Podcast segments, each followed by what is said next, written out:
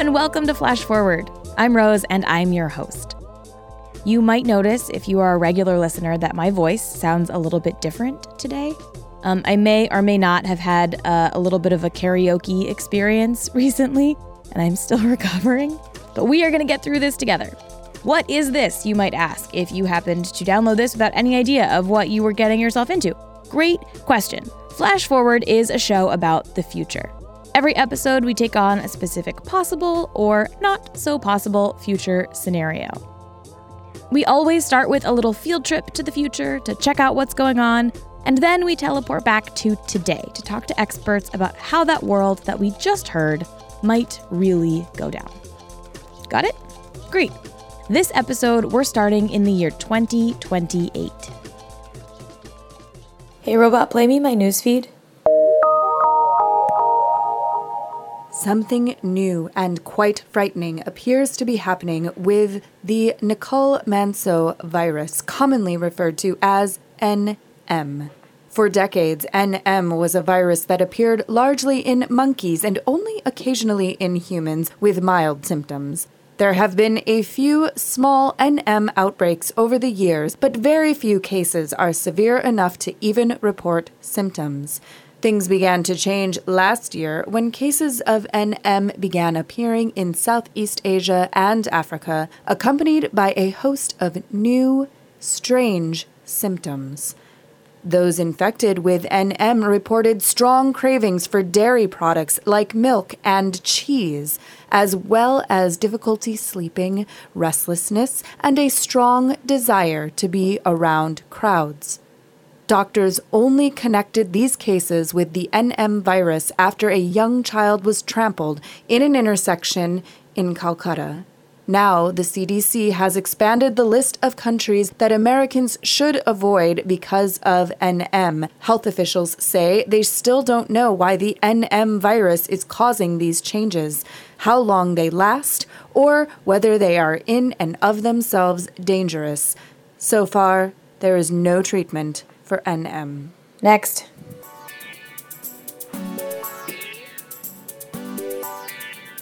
Okay, here's the thing. We're meant to believe, and again, I'm just repeating what I'm reading right now, but this is what they're saying. We're supposed to believe that this infection is brand new. Came out of nowhere. These scientists want us to think there was simply no warning. No signs, not a single case that made anybody say, hey, wait a minute now, this is kind of weird. And now we have what? Thousands of cases? Again, there's something about all of this that the longer it goes on, the more incredulous I am at it. When you realize the depth, the planning, the number of people involved here. What's the budget for the National Science Foundation again? $8 billion? And I'm supposed to believe that this was a complete surprise. Now, I can imagine there are people in the audience saying, you're overthinking this. They're just idiots. They're just bad at their jobs. You know scientists are full of it. You know that. They take the money and they squirrel it away and it's a waste. Yes, certainly that's true in most cases. But this, listen, I just don't buy it. I don't buy it. There is something more going on here. Something they don't want you to know.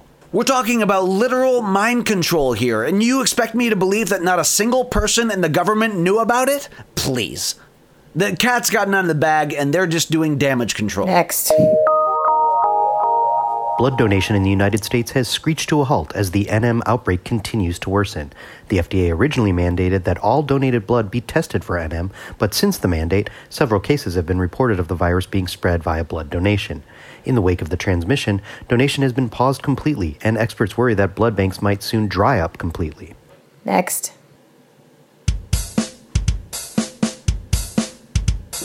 Welcome to another session with Dave and myself. Today we're going to show you how to protect yourself. What you're going to need is some masking tape. Masking tape. Buy at any Home Depot. Get it cheap stuff. It doesn't have to be expensive. Dollar store. Wherever you can get it. Okay, whatever you can afford. Remember, this is all based on your economics. So, now what you're going to do is you're going to get magnets. Now, I got these at Michael's. You get about 52 of them. I think 52 or 55 of them for $15. Next. The Center for Disease Control and Prevention announced this morning that the NM vaccine was still months away. The announcement comes as panic around NM continues to grow as the virus spreads. Without national guidance on what to do, local officials have taken precautions into their own hands. In New York City, the outbreak has caused complete havoc on the streets and in the subways. People infected with NM seek out crowds, which has caused several fatalities in the subway system, as hordes of infected people crowd the subway platforms, eventually pushing people onto the tracks. New York City Mayor Zebediah Kilgrave issued a state of emergency last week and mandated that anybody infected with NM must remain indoors. Next. Hey guys. Okay, another video here to help you protect yourself against NM. Doctors say you basically can't, but that's a lie, of course. They just want you to think that you can actually protect yourself. So today, I'm going to show you how to make this anti-NM suit. You're going to need some clothes you don't care about. I got a pair of sweats at Walmart. You also need a bucket, like a paint bucket, and then you need bleach, apple cider vinegar, propane, and Raid, like the stuff you use to kill cockroaches. Next. Okay, so in this future, a parasite has infected humans, making them behave strangely, wanting to eat new foods, seeking out other people, generally wreaking havoc and causing all sorts of weird things to happen. So basically, what we're talking about here is mind control by parasite. And this is an idea that's kind of at the heart of two recent science fiction novels. The Genius Plague by David Walton. The Genius Plague is about a fungal disease that spreads and takes root in humans. My name is David Walton. I'm a science fiction author, and that's both who I am and what I do. So does that cover it? And Rosewater by Tade Thompson. Rosewater is about a very slow alien invasion and its effect on one particular man. I'm Tade Thompson. I am the author of the book Rosewater and other books.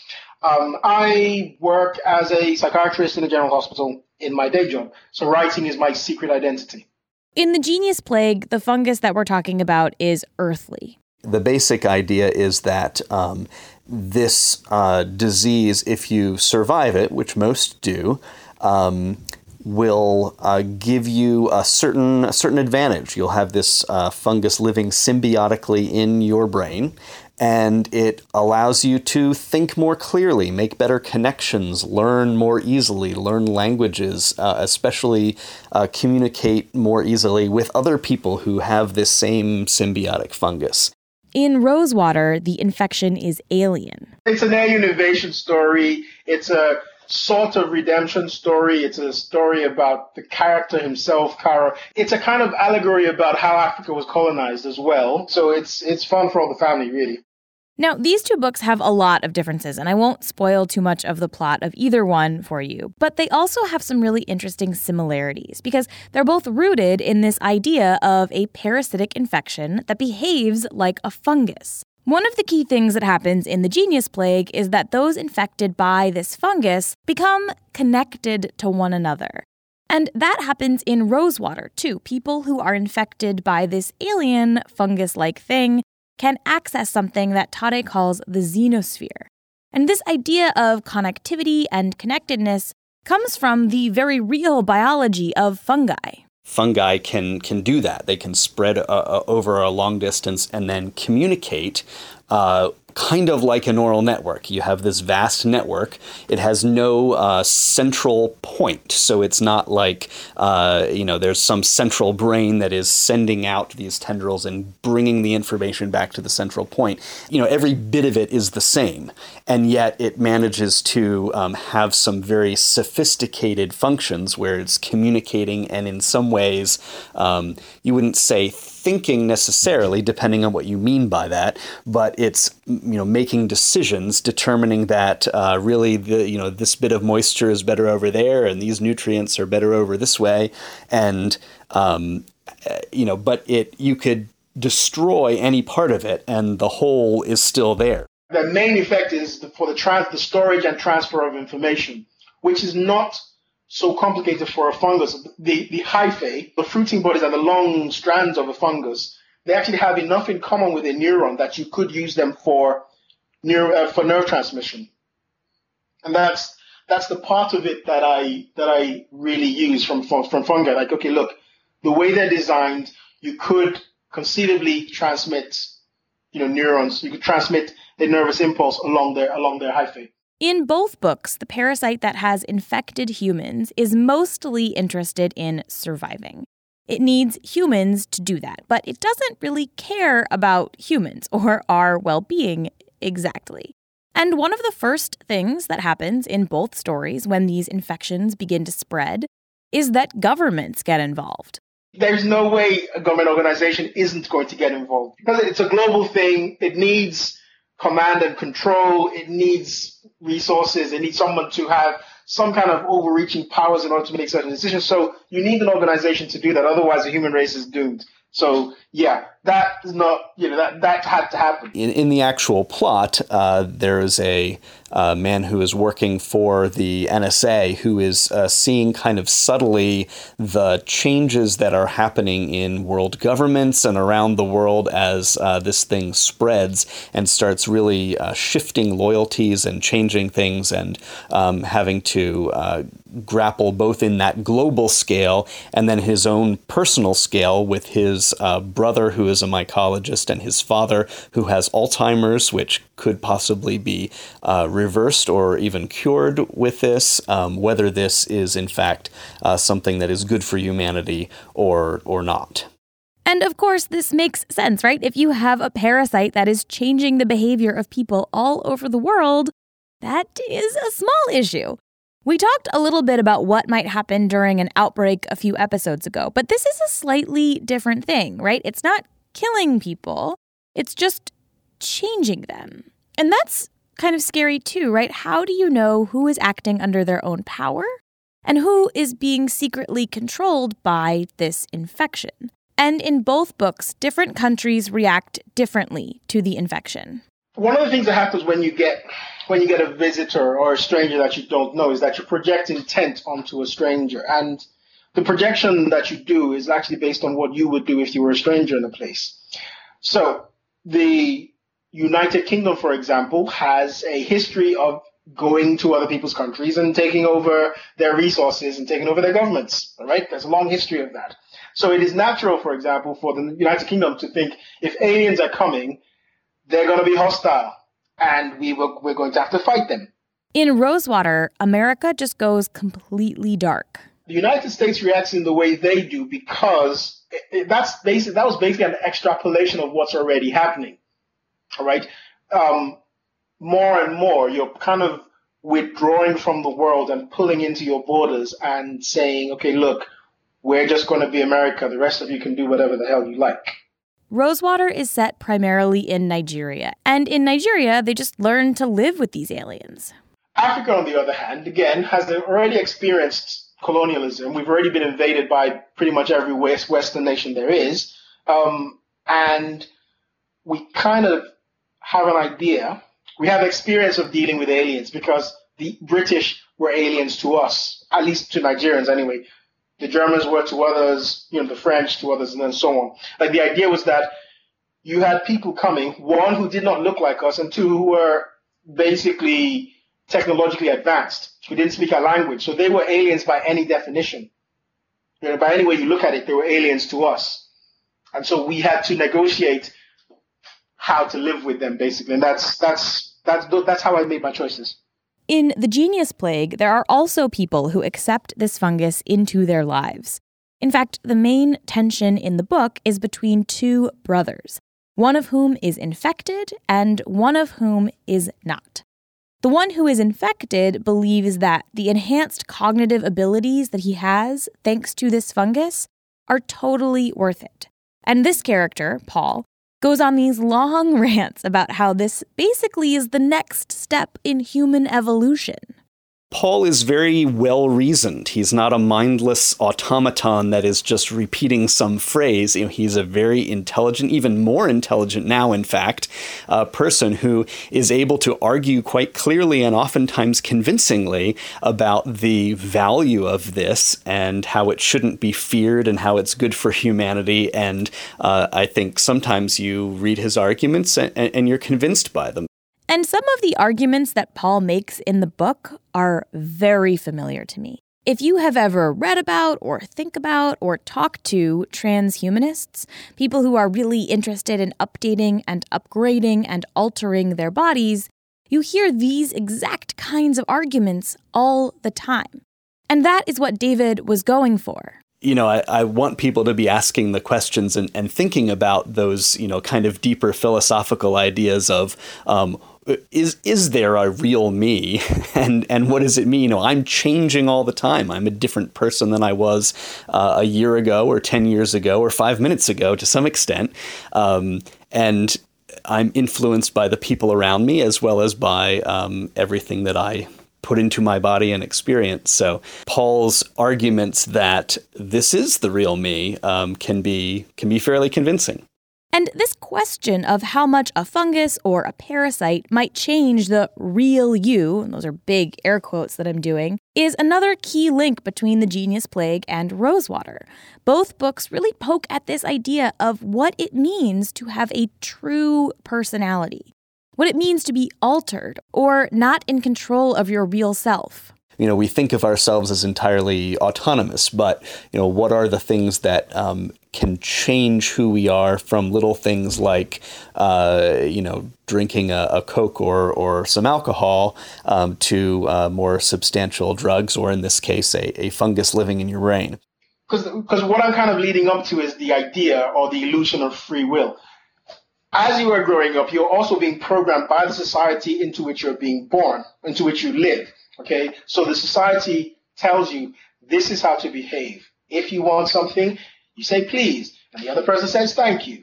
All right, and that's how those are the social lubricants. This is how you ask, you know, someone you like to a date. This is the way you work. You go to work on time. You come back. You don't take other people's property. This is what we do to people who break the social contract, and so on and so on and so on.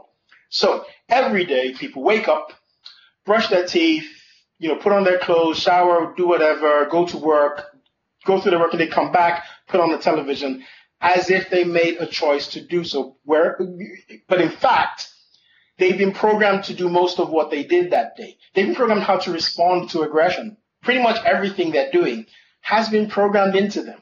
So how different is that really from, say, a mind-controlling parasite? Okay, it's very different, but you get what I'm saying here, right? The idea that we have full control of our decisions all of the time is already a bit of an illusion. So why not hand over our decision-making to a fungus that's controlling our brains? No? Okay, fine. So both David and Tade have thought a lot about this parasite stuff in their fictional worlds. And in both books, there is a struggle between the parasite and the humans. But if this really happened in the real world, Tade says that he is confident in our ability to kill whatever it is. Humans can kill pretty much everything. We will figure it out. People will die, but we will definitely figure it out. Somebody will make the hard choices, but we will figure it out. We can kill anything. But how possible is this scenario? How likely is it that humans could be infected by a parasite that controls our behavior? In reality, it probably wouldn't be a fungus. Here is where it's helpful that Tade is also a doctor. I should probably point out at this point, if you get a fungal infection that affects your brain or spinal cord, it's probably going to be dead. I mean, if you get candida of the nervous system, or if you get something like aspergillosis, things like this, they're going to give you meningitis and you're going to die if you don't get treated. But it could be something else, in theory.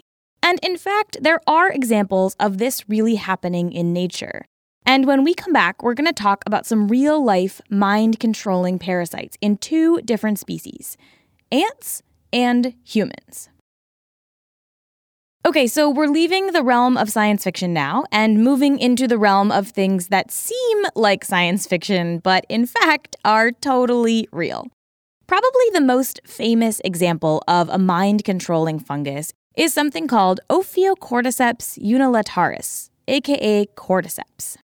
And generally, these are the fungi that we see infecting ants. And it's not that they just infect them and kill them, but they actually take over the behavior of these ants. My name is Charissa Bekker. I'm an assistant professor of biology at the University of Central Florida. And my lab studies zombie ants.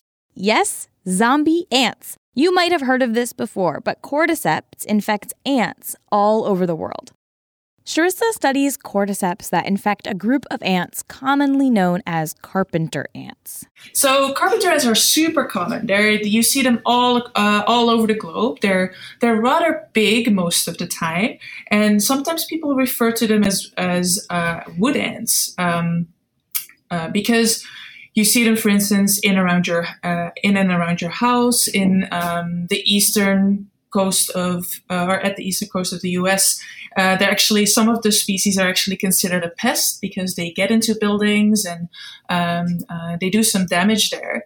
But most of these carpenter ants, they're in the woods, and you can find them either by nest in the forest floor or in dead tree stumps. Side note: when I was a kid, I had a carpenter ant infestation in our house, and it was not good. Cordyceps is probably the most famous example of a fungus that infects ants. And Charissa actually got interested in studying these zombie ants after seeing a segment about them on the BBC. Just watching BBC Planet Earth, the easy way to get some knowledge about the natural world around us. I was just mesmerized by these fungi.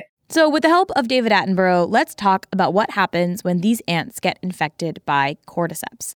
First, a spore from the cordyceps infects the ant. And scientists actually still don't know exactly how that infection happens. So it could be one that the spore just lands on the ant, kind of attaches to it, and then is able to grow and push itself through the cuticle of the ant and go inside the body. Or the spores fall on the forest floor. And then from those spores, other spore structures form, and then the ants kind of walk over this and pick up those secondary structures. So we think it's either of those two situations, but we don't know exactly what's going on here. Either way, once the spore gets into the ant and starts to grow, it starts to change the ant's behavior. Now, normally ants are very, very social. These ants seem to become a little bit asocial. They don't react to their sisters so well anymore. And at one point, they decide to leave the nest, climb up the vegetation. Its infected brain directs this ant upwards. Then, utterly disorientated, it grips a stem with its mandibles. That's where they will latch on, so they will bite onto either a leaf or a twig, and this is eventually where the fungus kills them. Like something out of science fiction, the fruiting body of the cordyceps erupts from the ant's head.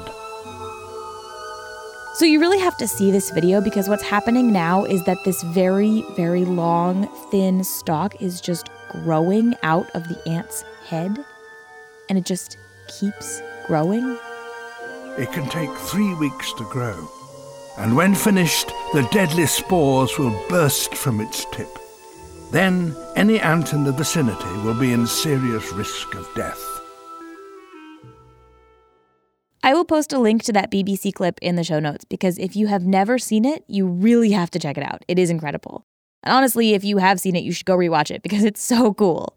And while the BBC clip focuses on ants in the jungles of the Amazon, this happens in ants all over the world. One of the reasons why my lab is in Florida is because here in Central Florida, this infection is actually quite common. When we go out for a hike here, and if you know what to look for, you can actually quite easily find infected ants latching on to palm leaves, for instance. It's very, very common here. So I knew about cordyceps before this, but I had no idea that you could actually go out and find them in Florida. If you live in Florida and you go on a hike sometime soon, please be on the lookout for these and take pictures. I really want to see one. So we know that this fungus does this to ants. Charissa sees it in her lab. They see it in the wild.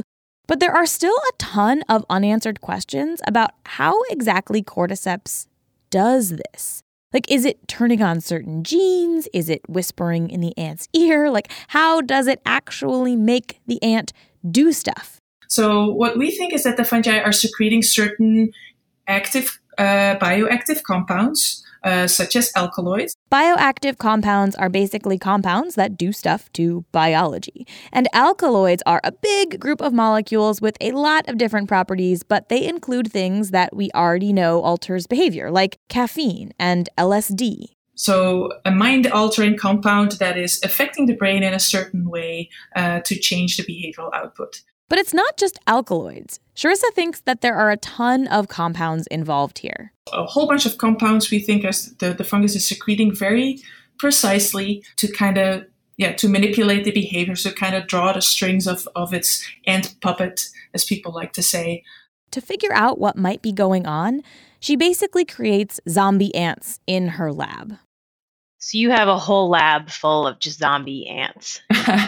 Not a whole lab full. Most of our ants are just happy carpenter ants that are kind of freeloading right now because they get a lot of sugar and protein from us that they don't have to really go and explore the forest for. So most of them are just happy-go-lucky carpenter ants. But yes, we do have some zombie ants in there. Okay, so not a whole army of zombies, but some zombies. And what she does is basically try to press pause on the infection at various times and then measure what's going on both with the fungus and the ant at different stages of the infection. For instance, if you then look at the ant at the point where it's actually going to bite the leaf or twig or the substrate that we give them, we quickly sample the ant, get RNA out of the ant and study the gene expression in both the ant and the fungus. So we get an idea of what genes are actually activated at the different time points. With each little piece of this, they can start to construct a timeline of what's happening at each moment of this infection. It's slow-going work, but they are starting to build a picture of what might be happening inside these ants.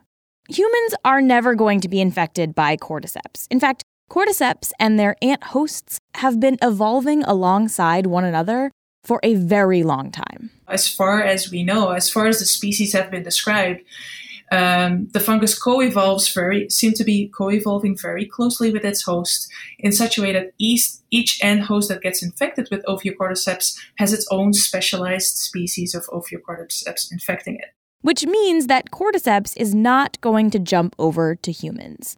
But there is a parasite that does infect humans, and you might have heard about it changing our behavior. Overall, it's about 30% or a third of the world basically is infected with toxo. At some point, there were some studies that showed that I think 85% of France was infected with toxo. It wouldn't be a stretch to call it by far the most successful parasite that we know of. This is Sandeep Ravindran. I'm a freelance science writer, and before I became a science writer, I actually used to study toxoplasma, or toxo, and that's what I did my PhD on. Toxoplasma, or toxo for short, is this weird little parasite that lives inside animal cells, and it's found in tons of different animals. It's in cats and otters and kangaroos and dolphins and birds, all kinds of different birds. And it's found in humans. Most of the time, a toxo infection in a human is no big deal. If you happen to get infected with toxo while you're pregnant, it does increase your risk of miscarriage and birth defects. But for everybody else... I mean, it just feels like a mild flu. So it's really not, so some headache, maybe a fever, but nothing too serious, and goes away within a couple of weeks. But the key thing here is that once you have toxo, you have it forever.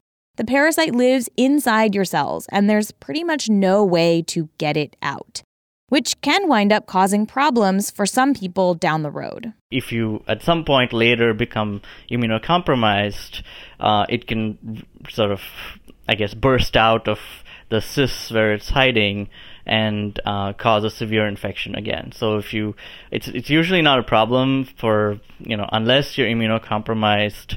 Now, you might have heard of toxo before, because even though it's not a super dangerous parasite for humans in most cases, it does have some very weird effects on rodents.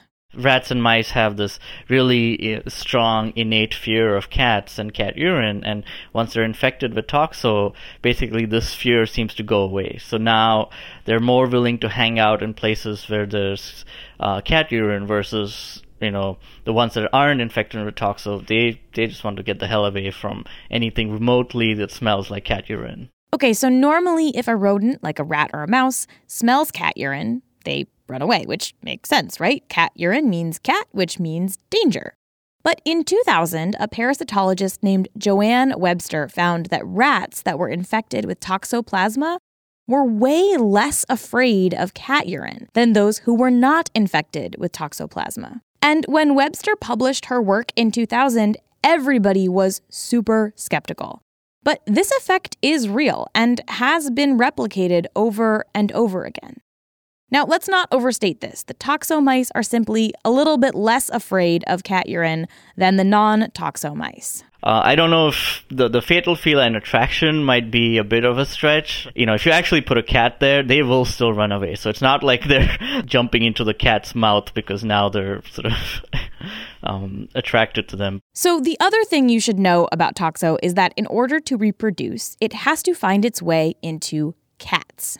And, you know, gets into cats, it reproduces sexually, and then comes out in cat poop. So toxo has to get into cats, and toxo infection makes mice and rats less afraid of cats, which is a very interesting connection, right? This suggests that the toxo is actually manipulating the brains of these rodents so that they are more likely to find their way into a cat's belly, so that that toxo can then infect the cat and reproduce.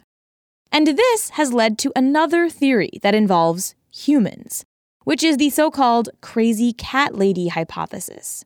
We know that toxo can manipulate rodent behavior to be less afraid of cats. We also know that toxo wants to be inside of cats to reproduce. So this theory goes that perhaps toxo is also manipulating humans to like cats more, so that the toxo inside of humans can get into cats and can reproduce and spread. So people who love cats, people with like 15 cats, might actually love them because a parasite is manipulating their brain into loving them so that it can finish its life cycle. I actually read about this years ago, and until doing research for this episode, I thought it was true. In fact, it is almost certainly not true. As far as we know, no.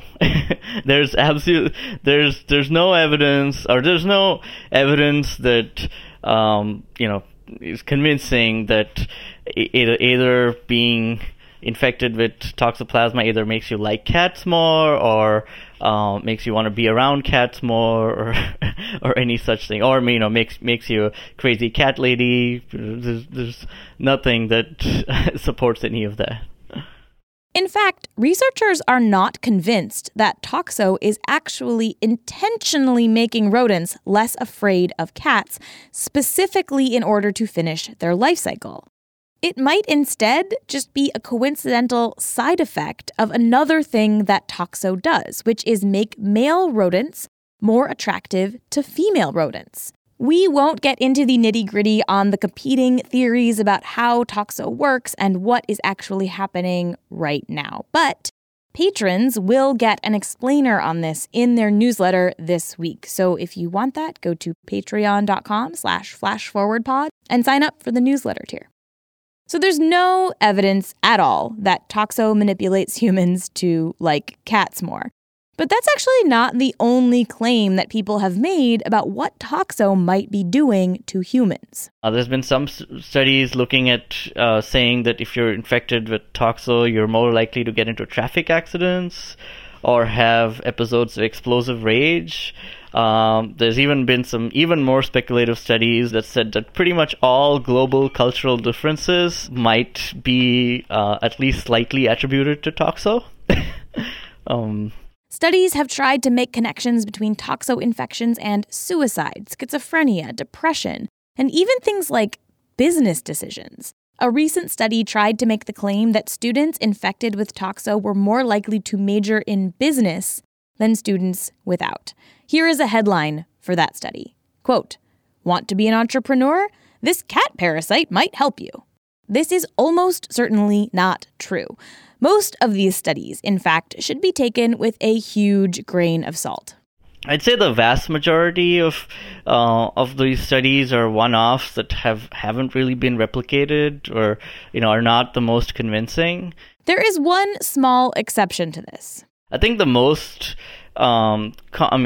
studied is probably the association between toxo infection and schizophrenia. And that one, there's been a ton of studies about this, and I think the consensus is that there's probably a small but real association between the two. Now, not everybody agrees that this link is real. Some studies find a connection, some studies don't.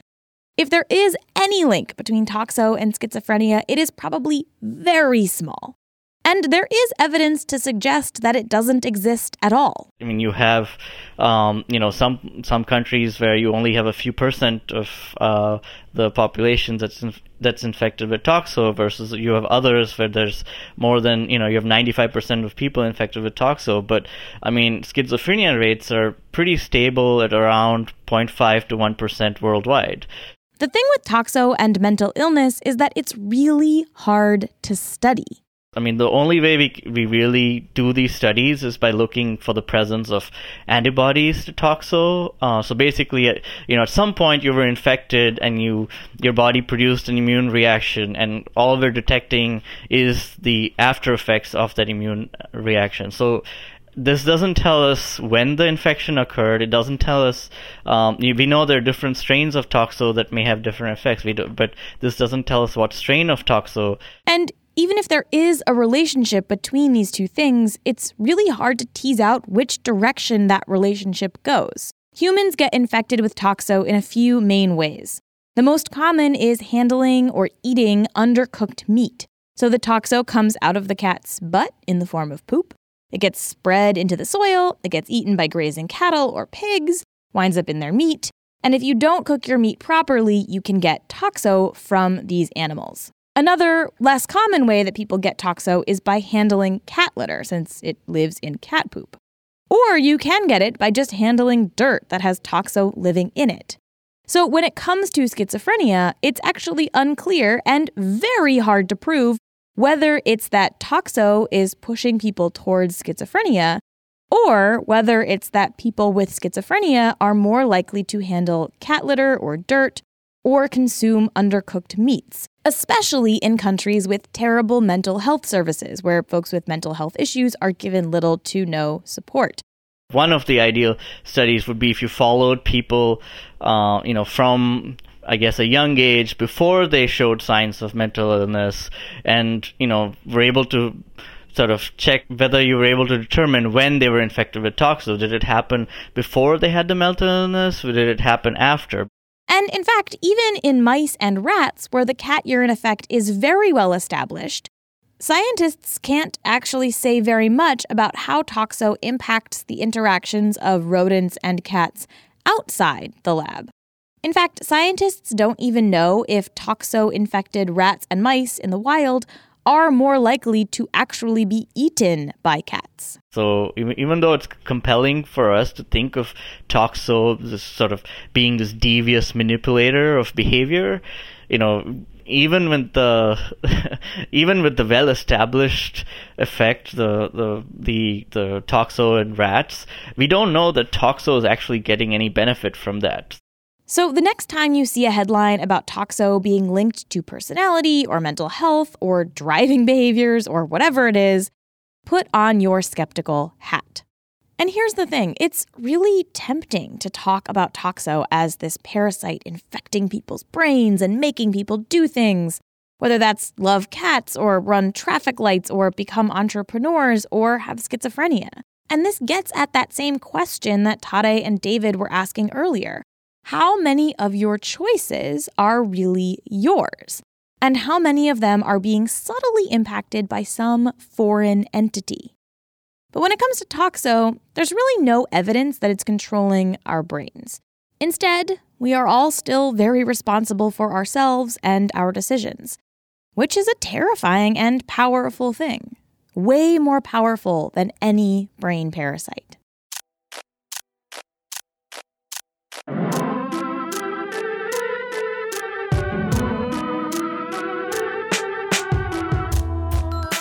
That's all for this future. Flash Forward is produced by me, Rose Evelyn. The intro music is by Asura, and the outro music is by Hustalonia. The voices from the future this week were provided by Charles Anderson, David Dunsmuir, Anthony Frisia, Andrea Klunder, and Brent Rose. You can check out Brent's project, Connected States, in which he drives around the U.S. in a big van at connectedstates.com. You can listen to Andrea's podcast, The Creative Imposter, wherever you get your podcasts. If you want to be a voice in a future scene for Flash Forward, that is one of the perks of a $10 Patreon pledge. Wow. Whenever I need voices, I send out a little note to those patrons, and people can sign up to do one. The episode art is by Matt Lubchansky, who is amazing, by the way. You should check out their art, and you should go look at the new magazine that they are creating at the comics website, The Nib. Go to membership.thenib.com to learn more about that. If you want to suggest a future that we should take on, send us a note on Twitter, Facebook, or by email at info@flashforwardpod.com. I love hearing your ideas. I try to respond to every email that I get. I think it's really fun to hear from you. And if you think you've spotted one of the little references that I've hidden in this episode, email me there too. If you're right, I will send you something cool. And if you want to support the show, there are a few ways you can do that too. Head to flashforwardpod.com/support for more about how to give financially. But if giving money is not in the cards for you, you can head to Apple Podcasts and leave us a nice review. Or just tell your friends about the show. That really, really does help. Okay, that's all for this future. Come back next time and we'll travel to a new one.